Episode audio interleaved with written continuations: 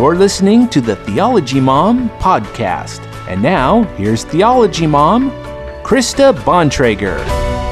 Welcome to All the Things.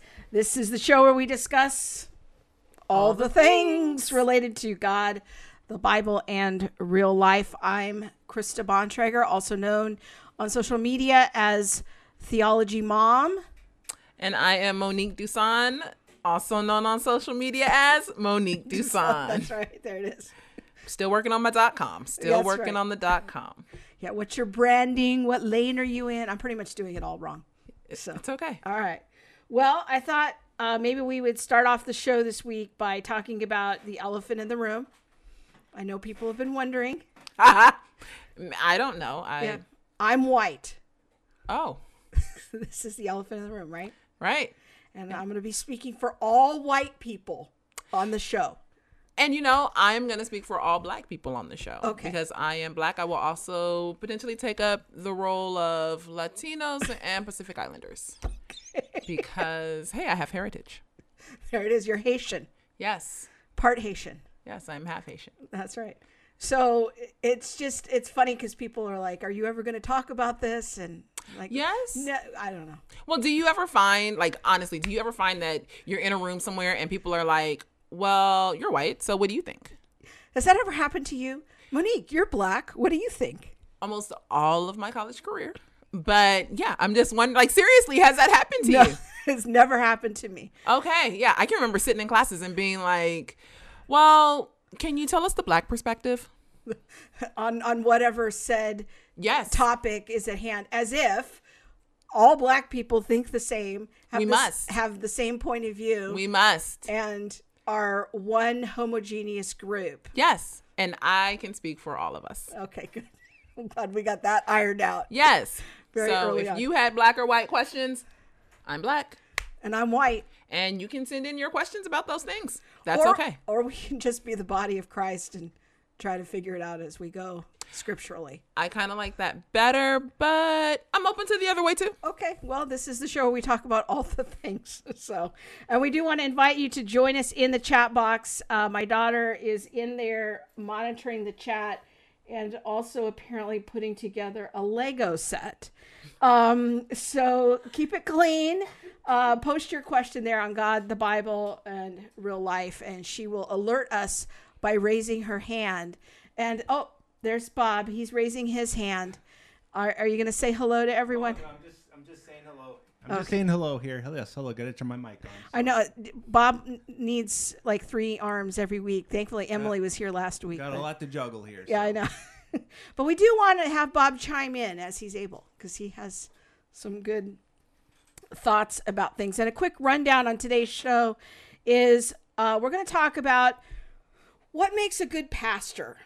Recently, I was browsing some uh, uh, pastor job descriptions on Indeed for something related to my work and then you and I were kind of having a conversation about it and you were also had been browsing some descriptions and so we thought we would maybe share some thoughts about that. So we're going to talk about that in a few minutes. And since this is the show where we talk about all the things, we're going to talk about something really controversial, divorce. Ding, ding, ding, ding. I'm going there. Controversial winner. So hopefully you're going to go there with me.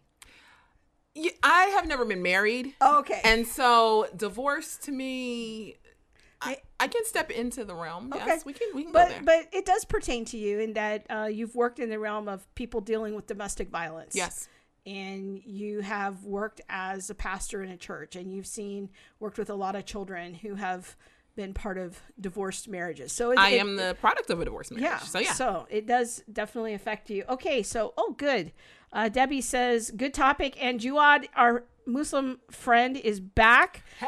Hey, we're so glad you're here. And I'm so glad you're there because that was going to be the next thing in my notes because I wanted to make a comment about Jawad's question from last week. We thought it was so good. We talked about it when we got off the air.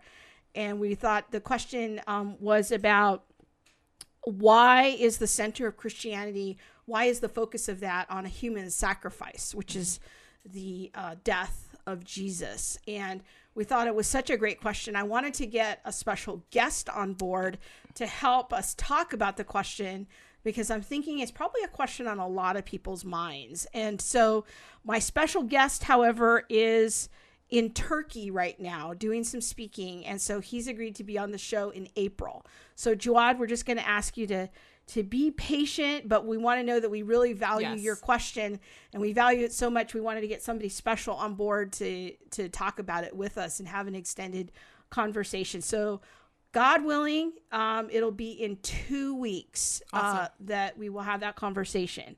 So, I just want to let you know that that is coming. So, let's talk about job descriptions. And this is, I think, a question that is important uh, to kind of set the table here because there might be some people who are not Christians who watch the show, and we don't want to come across as like um, confusing to them of of you know just being nitpicky about about things. But I think it's a it's important sometimes for us as Christians to step back and kind of notice what are we doing? How are we showing up for our lives and checking in to see is what we're doing really aligning with the scriptures? Because I don't know about you, but I think that a lot of our notions about pastors are what the Bible calls our shepherds or the the people who are kind of in charge of the spiritual flocks. Um, we get really in a system of our American ideas of this is how a pastor should look. Yes. And um, when we start looking at it globally, in other countries, or historically, it can look different. And I think that it's important for us to think about what are we doing? Is it biblical? Is it historical? Does it reflect Christianity as as a whole? And we're not trying to be overly critical here. We're just kind of trying to have an interesting conversation looking at these issues. Yes, I think for me, when I think of the role of pastor, part of my first thing is do you pray? Oh, do you mm. pray? What should you be What, doing? yeah, well, yeah, what are some of the just core competencies needed to be a pastor and or to be a shepherd? And when I look at the job descriptions, it's like, well, can do you know Microsoft Word? Yeah. So let's look at Can some you job, put together a yeah, PowerPoint? Let's look at a few job descriptions. We went on various websites for for churches and just captured a few snippets. So Bob's going to put some of these up here. Here's some qualifications. This is in particular for a children's pastor position. They're looking for love kids. That's good. Mm-hmm. Yep. You want to feel called to work with kids. Experience, education, uh, experience with working with a diverse population of kids and families, good communication skills, love working on a team, experience with recruiting and leading volunteer teams, and having an appreciation for Orange curriculum, which is a big, huge kind of mega curriculum that's used by a lot It's a fad curriculum a right now. lot of Yes. evangelical churches and children's ministries. Yes. So these were some potential position qualifications there. But when I look at that, I'm like, is this a position or a job description for somebody applying for the Y or someone applying for the church? Shouldn't those be threaded out a little bit more? Shouldn't there be more distinct things about character and things like that? Like this just says like I need to love kids. I can love kids and not believe Coach in Little League. You know what I mean? Yeah, yeah. That's that's an interesting point because um, sometimes these job descriptions have a tendency to sound, I think, more like you're hiring a project coordinator than you are a Holy Spirit filled pastor or shepherd. So let's look at another one here. Uh, see if Bob's can get another one. Provide oversight for all classes, teachers, assistants.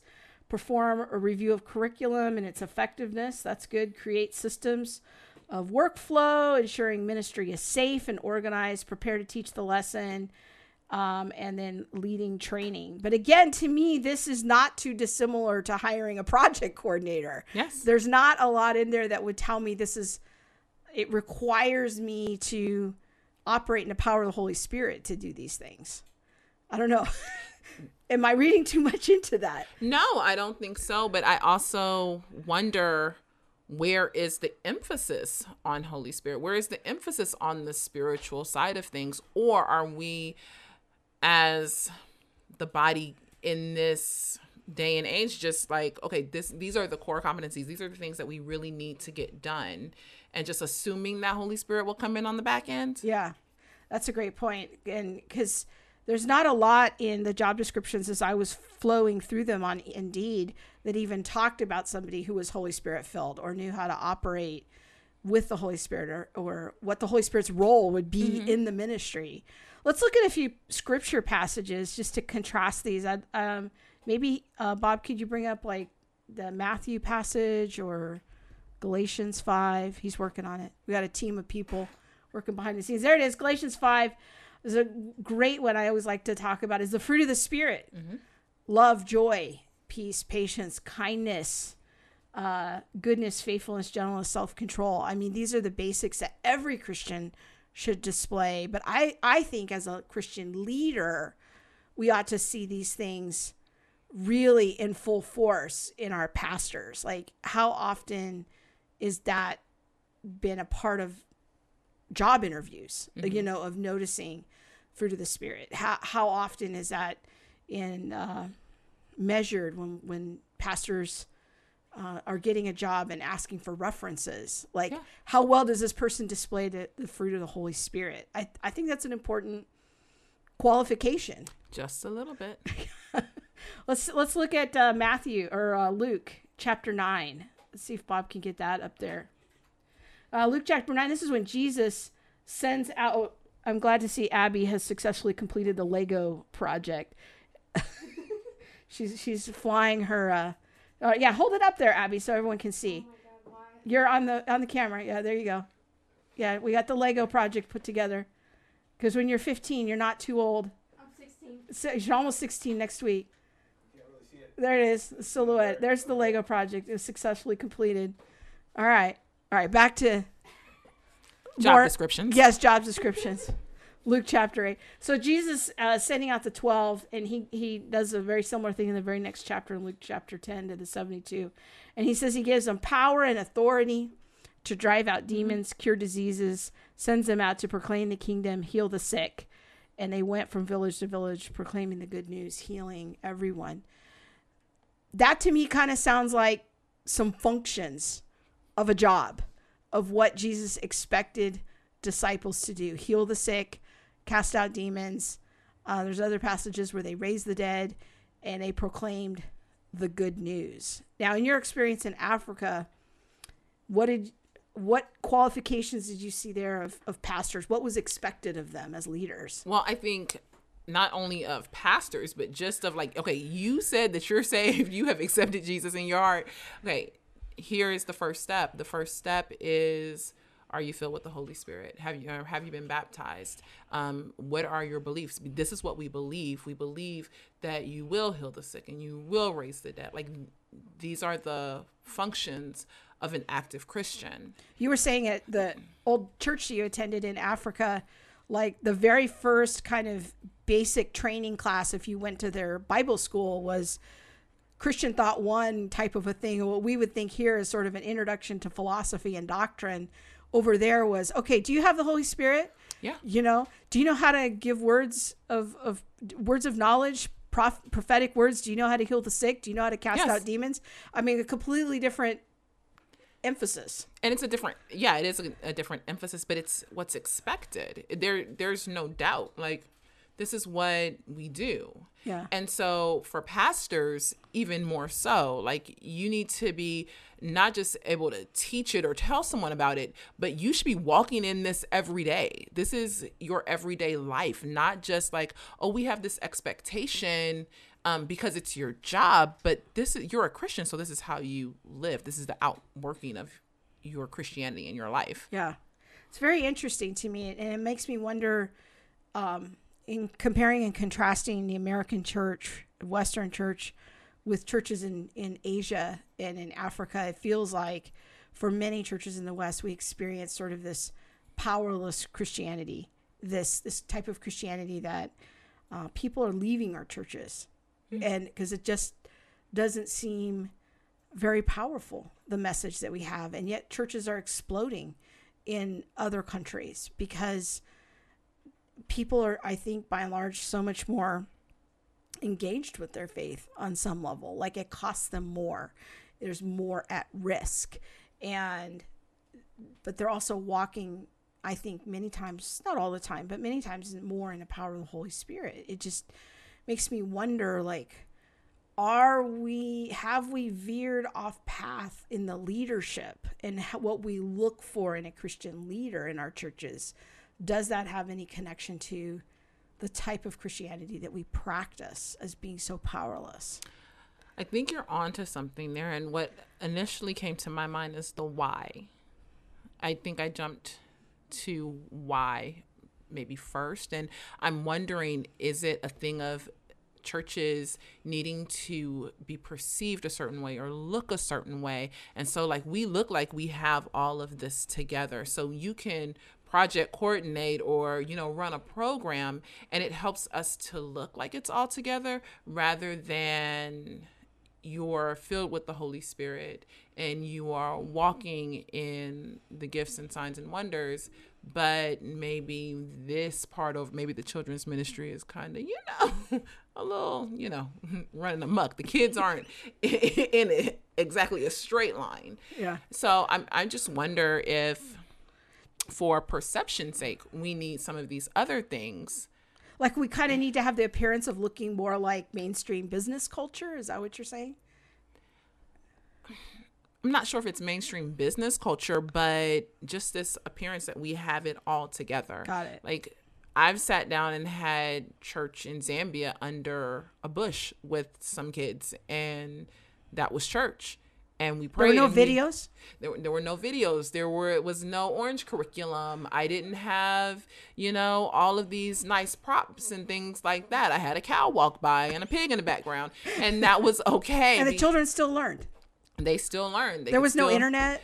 none of that but they could still tell you what they learned they could tell you who the bible person or story was about you know and those things and it it didn't look anything like what we look like here and that doesn't mean that it needs to necessarily look a certain way like i don't think that the church in Upland needs to replicate the church in Lusaka, but I do think that there is something to be said for the perception that people want to give off here. Yeah. And I, that makes me wonder. And Jawad's got a question. I'm going to go right to you in just a minute. I see you there, brother. Um, I think I'm, I'm wondering, like, as a pop question, we haven't discussed this yet, but I'm just wondering, Here like, she goes with the pop questions, y'all. Let me go on, get ready.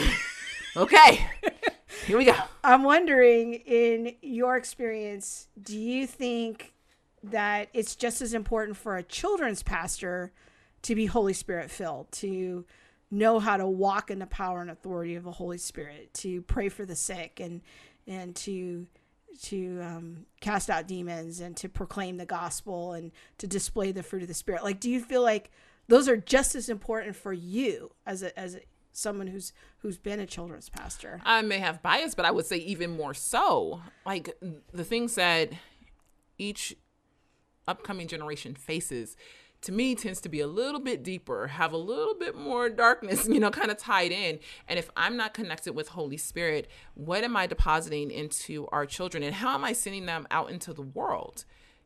The attrition rate of, you know, young people in the church is vast and stark and very surprising. And so I believe that when they when when they know from a young age who Jesus is and who they are in Christ and what power they hold that is the time to get them not when they are you know Teenagers. teenagers or trying to come back into church Yeah. or things like that do you know who you are now at 5 do you know that you can pray for someone and they be healed now and you're 5 We were just watching a video last night about Yeah, that about with, four-year-old. with a, a little girl, kindergartner, praying. Uh, someone was teaching her how to pray for healing Mm-hmm.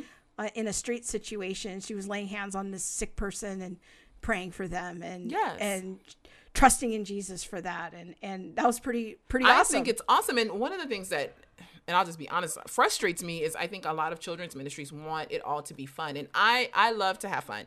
I think that children's ministry should be extremely big so that kids know that God, we serve a big God. He is bigger than all of us and yet wants to meet us relationally. But if I am only concerned with how much fun my kids have, I, I will never get to the place and they will never get to the place of understanding how loved they are by God. Hmm. And so, yeah, it just, I'm like, we can all have fun, but fun is also relative. What I think is fun might not be fun to you, and vice versa. So, when a kid tells me, well, today wasn't fun, don't worry, come back next week. you might feel, you know, it might be a little bit more fun then.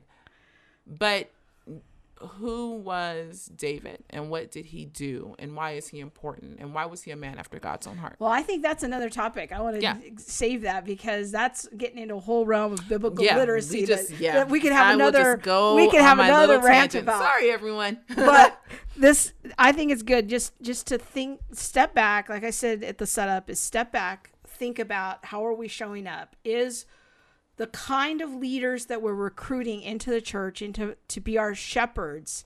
Does that are we having them really do the things that Jesus taught his disciples to do? Are they walking in it? Are they walking in the fruit of the holy spirit? Are they walking in the power and authority of the gospel? Are they displaying uh, titus 1 is another passage we didn't get to but i want to encourage people to read um, the first pap- uh, chapter of titus because talks about the the qualities of a lead, a good leader that he's humble. He doesn't love money. He's not a greedy person. I mean that's a whole other That's area. a whole, Whole- nother situation that I could go way down Robin Hood's barn on, and I won't. that would be another conversation of just working our way through titus chapter 1 because that and um yeah if you look in titus 1 uh verses 5 to 9ish but i think one of the the things that i see there is that um he should not be overbearing not quick tempered um not greedy he must be hospitable, love what is good, self controlled, upright, holy, disciplined, and firmly hold to the trustworthy message. That And know how to use Microsoft Word. That's at the end of the verse, right? Know how to manage projects and teams and organize volunteers. Uh, those are some powerful descriptors for the type of leader that God wants in his household. And um, I don't know about you, but I haven't been to a ton of interviews. You've probably been to more job interviews than me, but What you trying to say about my job history? but you know, I, I'm saying that I've been at the same job for a very long time. But um, you know, I think it's interesting because I can't imagine a job interview where they ask me like, "Are you a, a person who um, is greedy? Like, what's your lifestyle of your finances? What's your financial discipline?" That's a yeah. that's a that's a very personal question. Yes. Going after my wallet now. Yes. Don't come for my money. But Christians have historically um, not had the greatest reputation when it comes to greed and money and church leadership. So maybe that's a question we need to be asking Yeah. in job interviews. I can see that. So I don't know. Those are some things. What are your about. thoughts? Yeah, we would love to hear from you. Jump on the live chat and tell us some of the things. So Laura says, absolutely. Thanks, Laura, for joining us. All right, let's get to our friend Jawad's question. He's noticed noticing the differences in evangelicals uh, allowing pastors to get married versus um, our Catholic, our Roman Catholic friends. First of all, Jawad, you you must have like a lot of Christian friends because you kind of know a lot of the the lingo, or makes me wonder if you used to be an evangelical or something. But um, you're absolutely right to to notice that difference between evangelicals and past we we our pastors can either be married or single. Um uh, but in catholicism uh, to be a priest is to be single.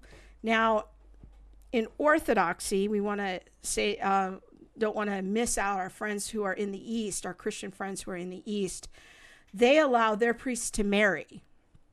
So um, it's only in the Roman Catholic tradition, which is the more ancient tradition in the West, uh, where priests uh, are not allowed to marry. But both in the Orthodox side, which is the Eastern version of Christianity, as well as Protestants, we allow our, our ministers to be to, to be married. So that's a that's a very good um, point of clarification. And there are three kind of major expressions of Christianity. They all have the same core doctrines and the same core beliefs, but I call them expressions because um, the Eastern expression is the Orthodox. The Western expressions are Roman Catholics, and then Protestants are an offshoot of that.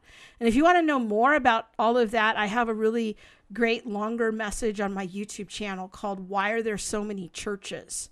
And you can check that out. So, kind of breaks it all down for you historically. Okay, are there any other um, questions? Abby's over there playing Club Penguin or something. I don't know. We got to get some more action in the chat so that Abby will stay on top of things. There, Dad just revealed your screen to uh, the world there, or at least our seven viewers. Oh yeah, there she quickly puts it back. There it is. Thank you to the teenager. Okay, so let's yes, so let's talk about divorce. All right. I get letters nearly every week from people that uh, have previewed my teaching series on difficult marriage and divorce. And I think Bob's got a little graphic he can put up there of the playlist. And you can see uh, the title of the series is called What Does the Bible Really Teach About Divorce? So if people want to go there for the longer version of this conversation, they can go check out my YouTube series. But it, it, uh, is an interesting topic. It is an interesting topic. And when I think about divorce, I just want to run right into the hard things of like, God hates divorce. Like this is what Let's just I cut right to the chase. Yeah, and what is it? Malachi two sixteen. God Yeah. hates divorce. Don't do it. And Jesus turns around and says that if you like divorce your wife, then you cause her to have adultery for the rest of her life. Right. And I have thoughts about that. And I'm like, Jesus, really? Like- Did you really mean that? like really like that that sounds a little deep Yeah. So I got interested in this topic because divorce affects me personally. I was raised by a single mother. You were raised by a single mother. Yep. Um, my parents were married for about eight and a half years and then got divorced when I was about two years old. And so I grew up most of my childhood, all of my childhood that I can remember, um, was with just with my mother. And uh, I remember in the 70s uh, when I was growing up that I did not have any friends who had divorced parents. It was much more rare than it is now. And uh, growing up in the church, um, I d- felt very alone. That, that there was nobody else who was like me. And it wasn't until I was in the fifth grade that I met my friend Mindy, whose parents were divorced. And then they got remarried when I was in the seventh grade. And so then they weren't divorced anymore. But that was my first friend I ever made at church who had divorced parents and, and somebody that I felt like was sort of like me. that's so interesting because i grew up late 80s early 90s and knew no one who had an intact family Wow. i knew no one whose parents were married and it wasn't until i was probably in junior high like the middle of junior high where i met someone we moved i went to a different school and their parents were both together and i was like what is this what is happening? And I remember my mother didn't let me go to their house because there was a man in the house. Interesting. Which is a whole nother conversation. But yeah, it's funny how divorce plays different roles on different sides of the table. Yeah. I think growing up in the church uh, with a divorced mother, I felt definitely as an outsider. Hmm. Like at that time, our church has changed since the 70s.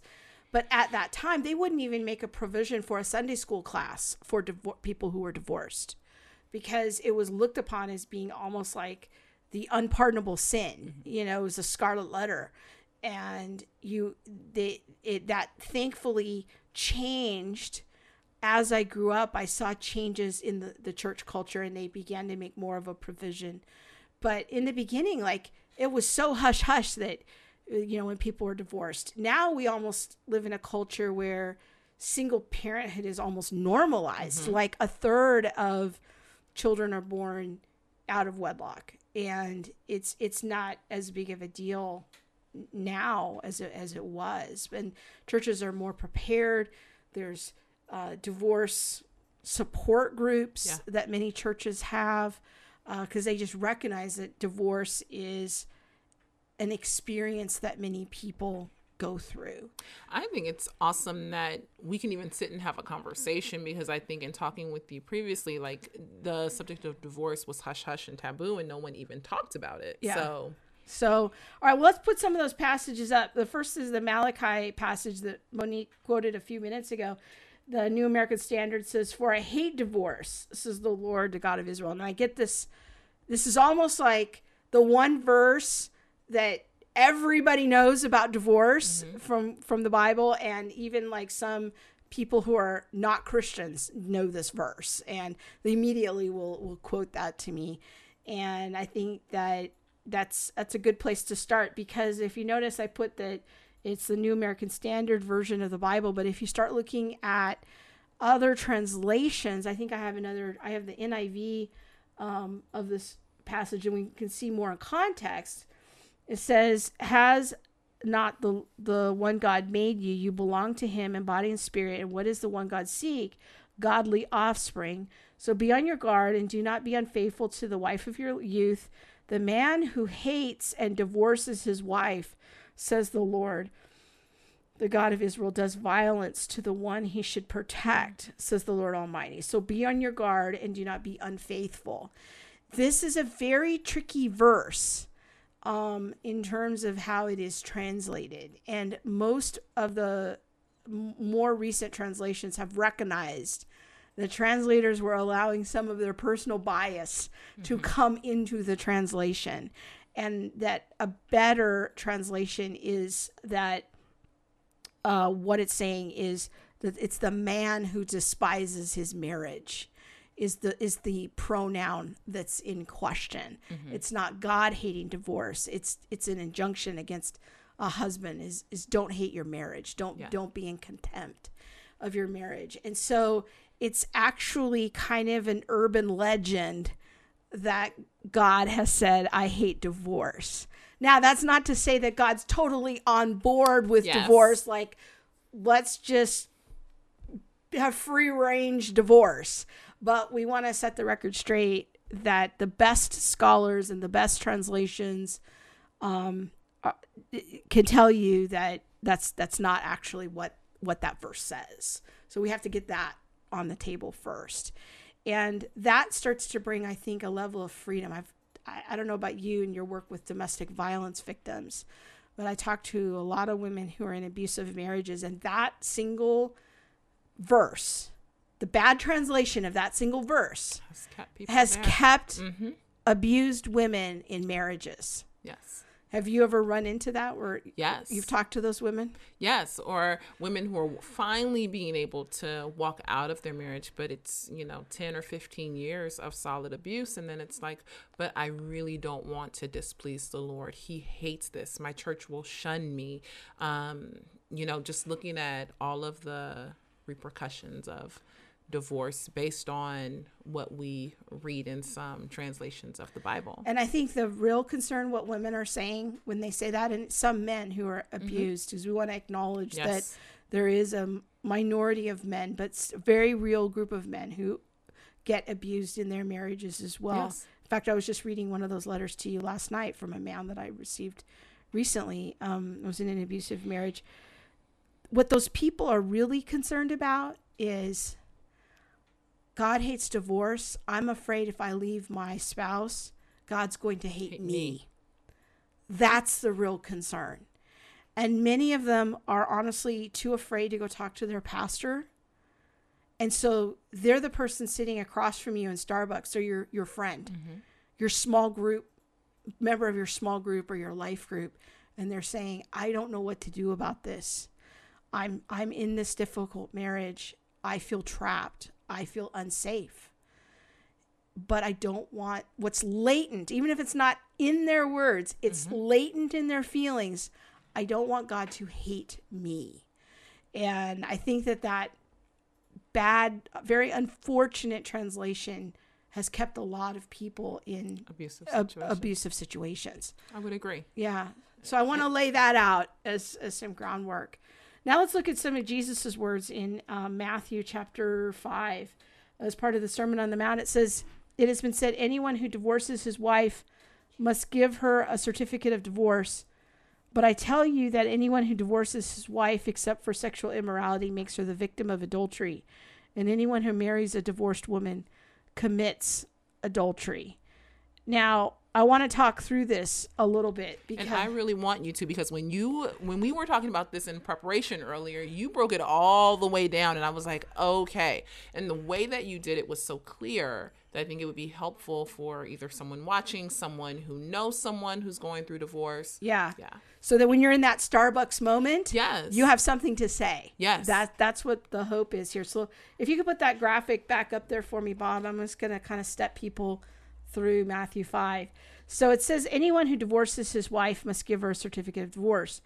Well, what's really important there is um, to understand a practice that some people uh, engage in even today in Middle Eastern some Middle Eastern cultures, um, but it was a practice back then of sending a wife away. That that you could literally send a wife away for any reason, Where do you send her? just away.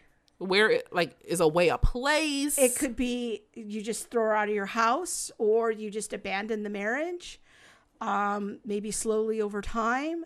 But that you are you are basically saying this woman no longer pleases me, and it could be over anything. It could be over you don't like her cooking, or you no longer find her attractive, or you don't think that she performs sexually the way that you would prefer.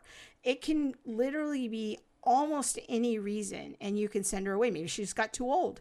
Maybe you would prefer a younger wife. But the idea here of sending the woman away, the wife away, is a, a was a common practice then. And so in Matthew 19, Jesus gets a similar question from the Pharisees is for what reason can you send a wife away?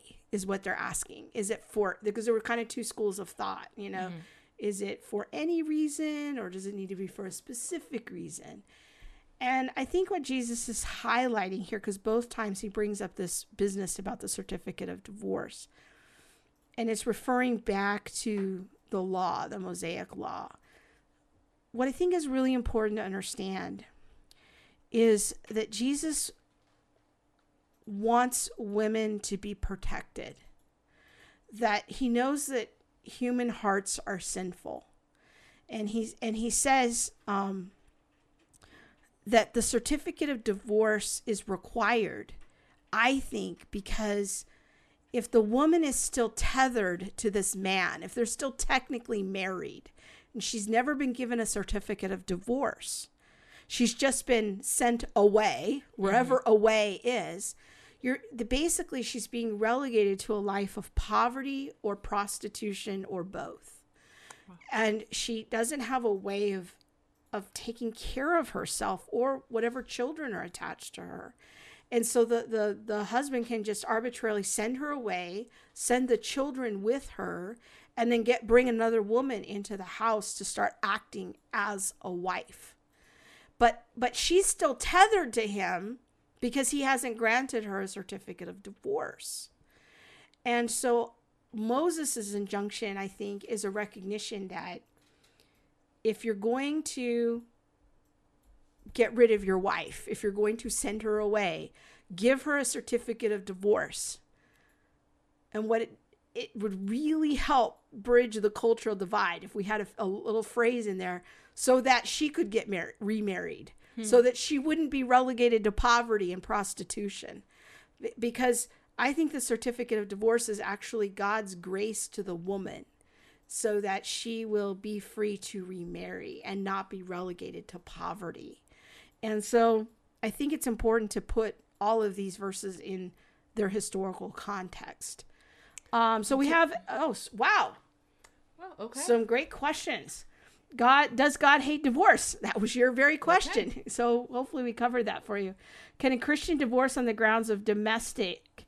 I think uh, domestic violence maybe and remarriage. It's a great question. So let's get into that because what I think is happening, what Jesus is saying here, is that if somebody abandons their marriage, which to me is a the closest analog to what Jesus is talking about.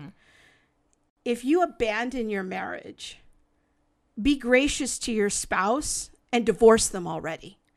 Let them go, untether them so that they can live. Um, don't keep them bound to you legally uh, be, then they can't move on. And I think that that's what the Jesus's words are about the adultery, because it's it, it. If you look at the word in Greek, there, what we translate divorce is really the letting go. It's the sending away. So what it literally says is, if you send her away, then she's going to commit adultery. Well, of course she is. And so are you because you're still married to her and she can't get married to someone else and you're sleeping with the new woman. It's a big adulterous soup. And mm-hmm. so the certificate of divorce recognizes the hardness of the hearts of human persons. So then the certificate of divorce would allow for the remarriage. I think so. And that it's it's untethering the person legally and and unbinding them, uncoupling them so that that they can both move on and not be committing adultery on each other. The the the difficulty is that God's ideal when we look at the Matthew 19 passage, Jesus immediately in response to the Pharisees' question is, is he says, "Look, you know the scriptures, you know what it says. He quotes Genesis 2 that the man and the woman would come together mm-hmm. and that they would be one. That's God's ideal. But then Genesis 3 happens, which is the fall. Yes. And that's where we are. That's our current reality. And so the certificate of divorce recognizes the sinful condition and it provides what I call a, a, a, a bridge of grace so that people don't get tethered forever to somebody who has abandoned the marriage and Yeah. broken their marriage vows. So I don't take the position that um, adultery is the only grounds, the only biblical grounds for divorce. I think that's a bad translation. I think it's it what Jesus is talking about there is when the marriage is abandoned, when you basically are physically sending someone away or emotionally sending someone away, you're leaving the marriage behind. What Jesus is saying is give them a certificate of divorce, let them move on, and you move on, and just recognize the hardness of, of the heart to not reconcile and not repent. So, going back to the question from a few minutes ago from the viewer about um, domestic violence and remarriage, I, I just honestly, I, I get this question a lot, and here's where I'm at with it: is I can't picture a scenario in Scripture. I can't find a verse where it said Jesus or any or in the Mosaic Law that tells people you must stay in an abusive marriage and get hit every day and Yeah. get kicked in the stomach and get kicked in the head. Or be And that's God- emotionally abused and scarred. and that's day. God's will for your life, and you just gotta suck it up and and tolerate it. Like when when I see that covenant, it's a two way covenant. The man makes commitments, the woman makes commitments, but if the commitments are broken, the contract is broken, then to me there's there's a reason to to start uncoupling that because the hardness of our hearts. Now, if the person repents, then I think it's a different conversation about reconciliation and restoration. But I'm not a person who advocates for marriage at all costs Yes. because I saw the outworking of that in my own parents' marriage and the difficulties that were there and the abuse that was there. And it was God's grace to me as a child that my mother left that behind. The damage that would have happened would have been much worse. I agree. As a you know a child of divorce, I do agree. I when I think about marriage and friends who have been divorced, I always think of God loving someone more than He loves something. Hmm. You know, so like the the contract of marriage. Yes, God honors and loves marriage, but He does not want you to die at the cost of a marriage. Yeah. Does that make sense? He doesn't love the marriage more, More than, than the, he- the people. Then yeah, than the people who are in the marriage. Yeah. So it's kind of reminding me of the Sabbath, like, you know, he made the Sabbath for man, not man for the Sabbath. It's it's you know he he loves people.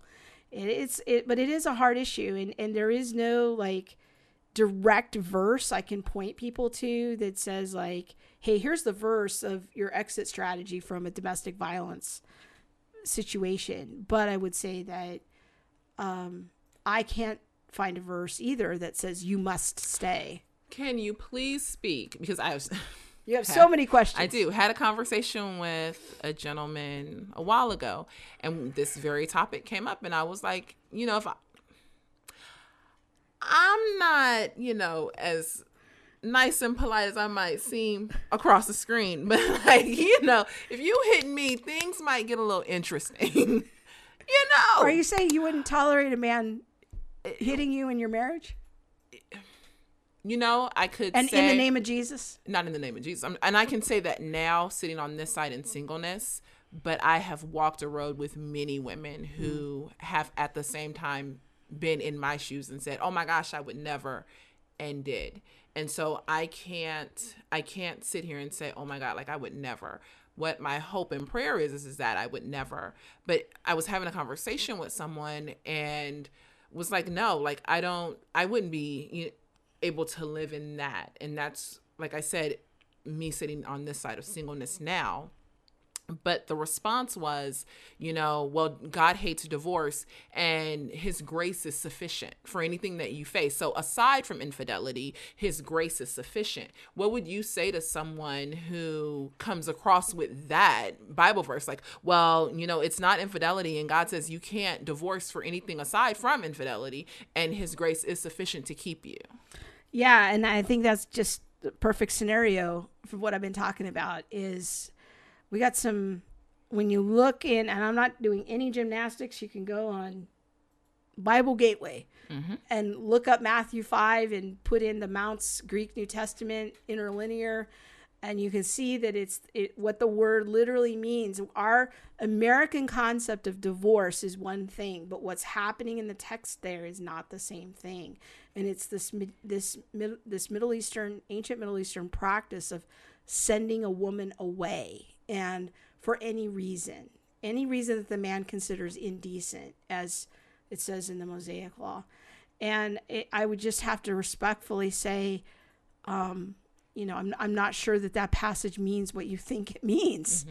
And um, I, I have uh, uh, one of the videos in my divorce series, I take to task the, the movie War Room, where um, it really sends a message, I think, to Christian women that the answer to an abusive marriage is prayer.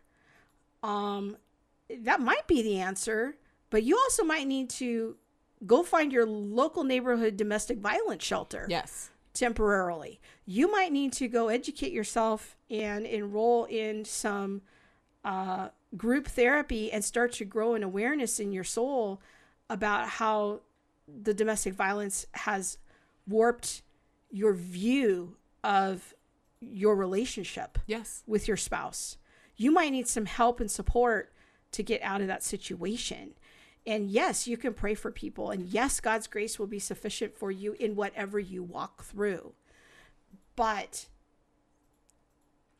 I am not convinced that it is the biblical position that a person must stay in an abusive marriage.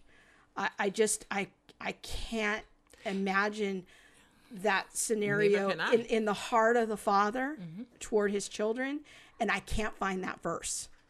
I, I just can't. So he, you ready to be really controversial? Here, here's where i'm going to really go is i think that the church leadership pastors elders deacons when we think about um, funds for the poor, we take collections sometimes for the poor in the church to make food provisions. I think we need to th- allocate think about allocating and asserting a percentage of those funds toward getting hiring very good attorneys for people in the church who are in abusive marriages. One in seven people in our pews, one in seven pastors, one in seven. That's one person on every pew in your church is in an abusive marriage. And we need some percentage of that money in those offerings to go and be designated to hire very good attorneys that will protect the vulnerable. You want to talk about social justice? That's where that's where my heart goes is protecting the vulnerable and the weak because so I've talked to so many women who don't leave abusive husbands because they can't afford a good attorney. Yes. So- And I would even like to say, just acknowledging, like, yes, we should have put it we back should have the the funds available, but can we acknowledge the reality of what's happening inside of the church? Yeah. Okay, so we got a lot of questions. Let's see. There were more at the top. So I don't know if we can scroll up to there. Let's see. Uh Fortunately, I can't scroll. So we can't uh, scroll. All right. So You want me to read uh, Jawad's uh, question here? yeah. Okay. Yeah. All right, make sure that I'm being heard here. My mic is up. Okay, so uh, he said, as to getting divorced, I think that the evangelical churches are the most lenient regarding allowing it, in contrast to the Catholic churches, which are the toughest. The Eastern churches are in middle. I think that's a very thoughtful point, Jawad, because I think that um, in practice, sometimes evangelicals have swung too far the other direction. In some mm-hmm. cases, I've seen both. I've had many experiences with women who are in abusive marriages and afraid to leave. But I also think that there are some people who leave marriages for really not good reasons. I don't like your shoes today. I don't like your shoes today. Yeah, no, I think it's a very thoughtful, thoughtful point. And I do not want to be the prophet for divorce. I just want to say, like, hey, let's have a recognition of what the Bible really says. And we had one comment up there that somebody says, like, we're not looking at the Bible. I, I keep flashing Bible verses up there. So I'm hoping we get into that. So, um, but we are uh, if you uh, Chief Wiggs, is this one of those biblical programs where we talk about the Bible but never actually go and read what it says? I would encourage you to read it. In fact, if you go to my teaching series on divorce that I mentioned at the beginning of the show, I go into all these passages in extreme detail. So you can go check that out. And uh, Chief Wiggs quotes Deuteronomy uh, 24 1 Yeah. and uh, puts a quote up there. So that's part of what he's talking about. Yeah, and that is the background that I mentioned earlier to Jesus' comments in Matthew 5 and Matthew 19 that we had on the screen earlier. Uh, yes, I was told Jesus was referring to incest with Herod and his sister based on the Pharisees' question and not Hillel Shammai. That is another theory. Um, the dominant theory is that Jesus is, is commenting on these two schools of thought about divorce. Um, but that would be another case for it not to be used for divorce. I personally um, think that the verse is more about the contrasting schools of Hillel and Shammai, but I will leave that to you uh, to know the to look into that and to test that. That's just my own study of what I've had. Um, let's see. Can we go back to the the one on top of the polygamy verse there? Above Chief I, Wiggs. I can't, unfortunately, I can't scroll the live chat view. I don't have that Oh. figured out. Can you read it to me, Abby? Chief Wiggs, there's a ver- he he asks, is polygamy in the Bible? Yes. I see what you're saying. Yes, polygamy is is in the Bible. However, Uh, it is so not God's ideal. So 20, Kebron says some scholars say Matthew 19, verses 4 through 8 was referring to a betrothal period, and porneia does not include adultery. It is in its definition. Porneia is my understanding of the word porneia in Greek is that it is it includes pretty much everything, every kind of sexual activity outside of marriage. And um, adultery is does have its own word, but porneia I think would be an umbrella term that would include everything and including what we would call today uh, porn. So, okay, Chief is is telling us some Bible verses. I'm not really sure uh, what that. What about pastoral? Go ahead, Laura. Oh, she deleted it. Okay. Okay, that's fine. Okay. So fun with divorce. And again, I, I want to encourage people to go watch my longer series on divorce. It's a few hours and Yeah. you can get all the details there. One of the things that um, you said was you you don't want to be a prophet for divorce. Yeah. And I think that's awesome. Like no one wants to sit up here and tell everyone who you know gets a headache because they got into a dispute with their spouse get a divorce. Yeah. But we do want to make sure that as a church we are proponents for health and healing, and not standing in something that is killing you. Yeah, especially for abuse. Um, well, Chief, I guess we can uh, talk about polygamy. We're going to sign off here in just a few minutes, but maybe that's a, a good topic for a future show. I would say that the scripture we just read from Matthew 19, Bob, maybe if you can put that card up there. Um, we just read Jesus's words in Matthew 19, quoting Genesis 2 about the man and the woman that uh, haven't you heard at the beginning the creator made them male and female therefore what god has joined together let no one separate. Um, we there's a recognition throughout scripture and uh, uh, that god's ideal is one man and one woman. He set it up from the beginning with adam and eve but the human heart is sinful. In genesis 3 and we see people deviate from that throughout scripture. He, the human heart deviates from God's ideals all over scripture. And um, but his ideal is always for the one man and one woman. And um, that is how God has set up the system to work best. And so what we would say as Christians is just because something's in the Bible doesn't necessarily means it's something that God approves of. There's Yes. many things that God does not approve of that are part of our very messy history. So, okay. Um he should be of one wife because he has so many other duties he cannot manage. Multiple that's a great it's a great uh, supplemental scripture. Okay. How would you avoid to go the other extreme with divorce and remarriage? I think that's a very thoughtful question kevron. Um, and that's always the place that people go when I have this conversation is, well, then are, are people just going to get divorced for any reason? You know, like I had three difficult days back to back mm-hmm. and, you know, now I want to get a divorce. I'm just trying to have this, this conversation for the, and I don't know if God just brings these people into my life or what, but seemingly inordinate number of people that are in difficult marriages that I run into that, that are really abusive marriages. And what I have found is that many people who are in abusive marriages don't actually even know they're in an abusive hmm. marriage for quite a long time. And there has to be some moment where you're in Starbucks talking and you realize this person doesn't just have a difficult marriage, they have an abusive marriage. And the one thread of abuse that I've always seen, I'd be curious what your thought is as hmm. in your history is control. It's control, emotional control, physical control, financial control. It can look a lot of different ways, but that's the thread of abuse. And so when you're sitting in Starbucks with somebody from your small group and you start noticing the extreme control, that's where to me my red flags start going up of this person isn't in a hard marriage. I think they're in an abusive marriage. And um, that's a different conversation.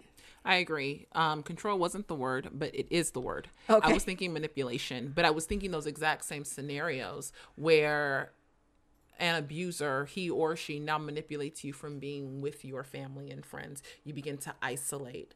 Um, you no longer have control over your bank account, but you know your all of your finances need to be approved and gone through. And I know that many different marriages do their finances differently, but there comes a time from what I've seen in in abusive situations where control of finances is very deliberate so that you have no resource to be able to run. Yeah.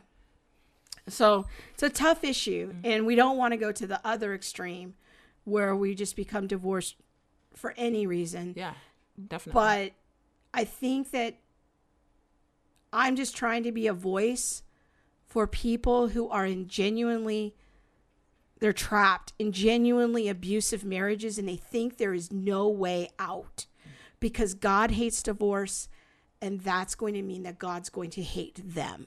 Those are the people that I am trying to be a voice for. And we can debate all the biblical nuances and what that looks like, but I think it's in a very important conversation to have that God's heart is not for people to get their head kicked in yeah. every other day. Like that's not the father's heart for you. There there's a way there's a way out. And even if you don't you don't accept right away um going down the legal path of divorce, at least get to safety. At least get to a separation so that you can start to step back and start to have a conversation with the Lord about next steps. That that's kind of would be my response to that. So it's a it's a tough issue. It is. Yeah. And we can continue to talk about it, and I'm sure we will. I'm sure we will. But this is good because we're getting people talking and that's really the purpose of the show is to get people talking about topics that often Aren't talked about in aren't church. aren't talked about in the church. And we don't claim to have all the answers, but we at least want to help be asking some questions. yeah, navigate a discussion. Yeah, for sure. So um this has been good. We we got people talking. We did. and we enjoyed uh, having all of the interaction. And is there any last comments there? That all right, good. So let's um, do the wrap here. This is also professional. While I, um, oh, I thought you meant like, yo, one, two, one, two, mic check. Oh, yeah, but never mind. I'm just gonna leave that to someone else who isn't me. I didn't know we were doing a rap, and so I was kind of Yeah. just caught off guard. But if you would ever I- like to, do you know how to rap? nope. No? No. Even though you're black, you don't know how to rap. You know, I've I've been given that title many times. Like, hey, um, you should rap. No, No, I shouldn't. no, I don't know how to rap. Are you sure? I'm very positive. You could be like MC White Light. Oh, That is not goodness. correct. But you know, I will just leave that here. Okay. Oh, Chief Wiggs is telling us his belief the whole thing that a man can have only one wife is a modern day custom. It's a heathen custom never practiced by the Hebrews or indigenous peoples of the planet. It's an interesting perspective in light of Jesus' words in Matthew 19. Uh, as God started with one man and one woman, and that was my Yeah. point. Thanks, Kevron. Well, we, we I do want to let everyone know we're going to be dark next week. I'm going to be traveling. I'm going to be speaking in Florida at a conference. And so we will not be live streaming next week. So we will join you in two, Two weeks. hopefully with our special guest to take on Jawad's question on human sacrifice Yes. and the death of Christ, which I think is a very provocative question. And I'm really glad that you asked that, Jawad. And we're glad that you're here and that we, we love your comments. Hope you hang out with us a little bit more. Everyone's comments. Everyone's today. comments, yeah. Everyone. They are That's right. awesome. And um, I do want to invite you to connect with me on social media at Theology Mom and I else. don't have a That's dot okay. com after my name, but it, it's coming. I feel it. It's coming. And uh, we would love to uh, ask for your support in continuing to help us uh, with things here. Uh, you can donate to us at PayPal, and um, we do appreciate the people who have already invested in Yes. this ministry so that we can get some equipment and get this going. And we really appreciate uh, the support and just helps us continue to be able to bring resources. I have some more extended teachings coming that I'm going to be posting to my YouTube channel very soon. And those are longer versions. This is just sort of like a, a fun conversation. You can go on my YouTube channel and see longer, more detailed discussions of the biblical text. That's not what This is. this is. no. This is just all the things. Yes, exactly. So we do hope that you will check out uh, some more extended teachings there. And thanks for joining us. And we look forward to continuing the conversation with you in two weeks. Bye bye. God Bye. bless.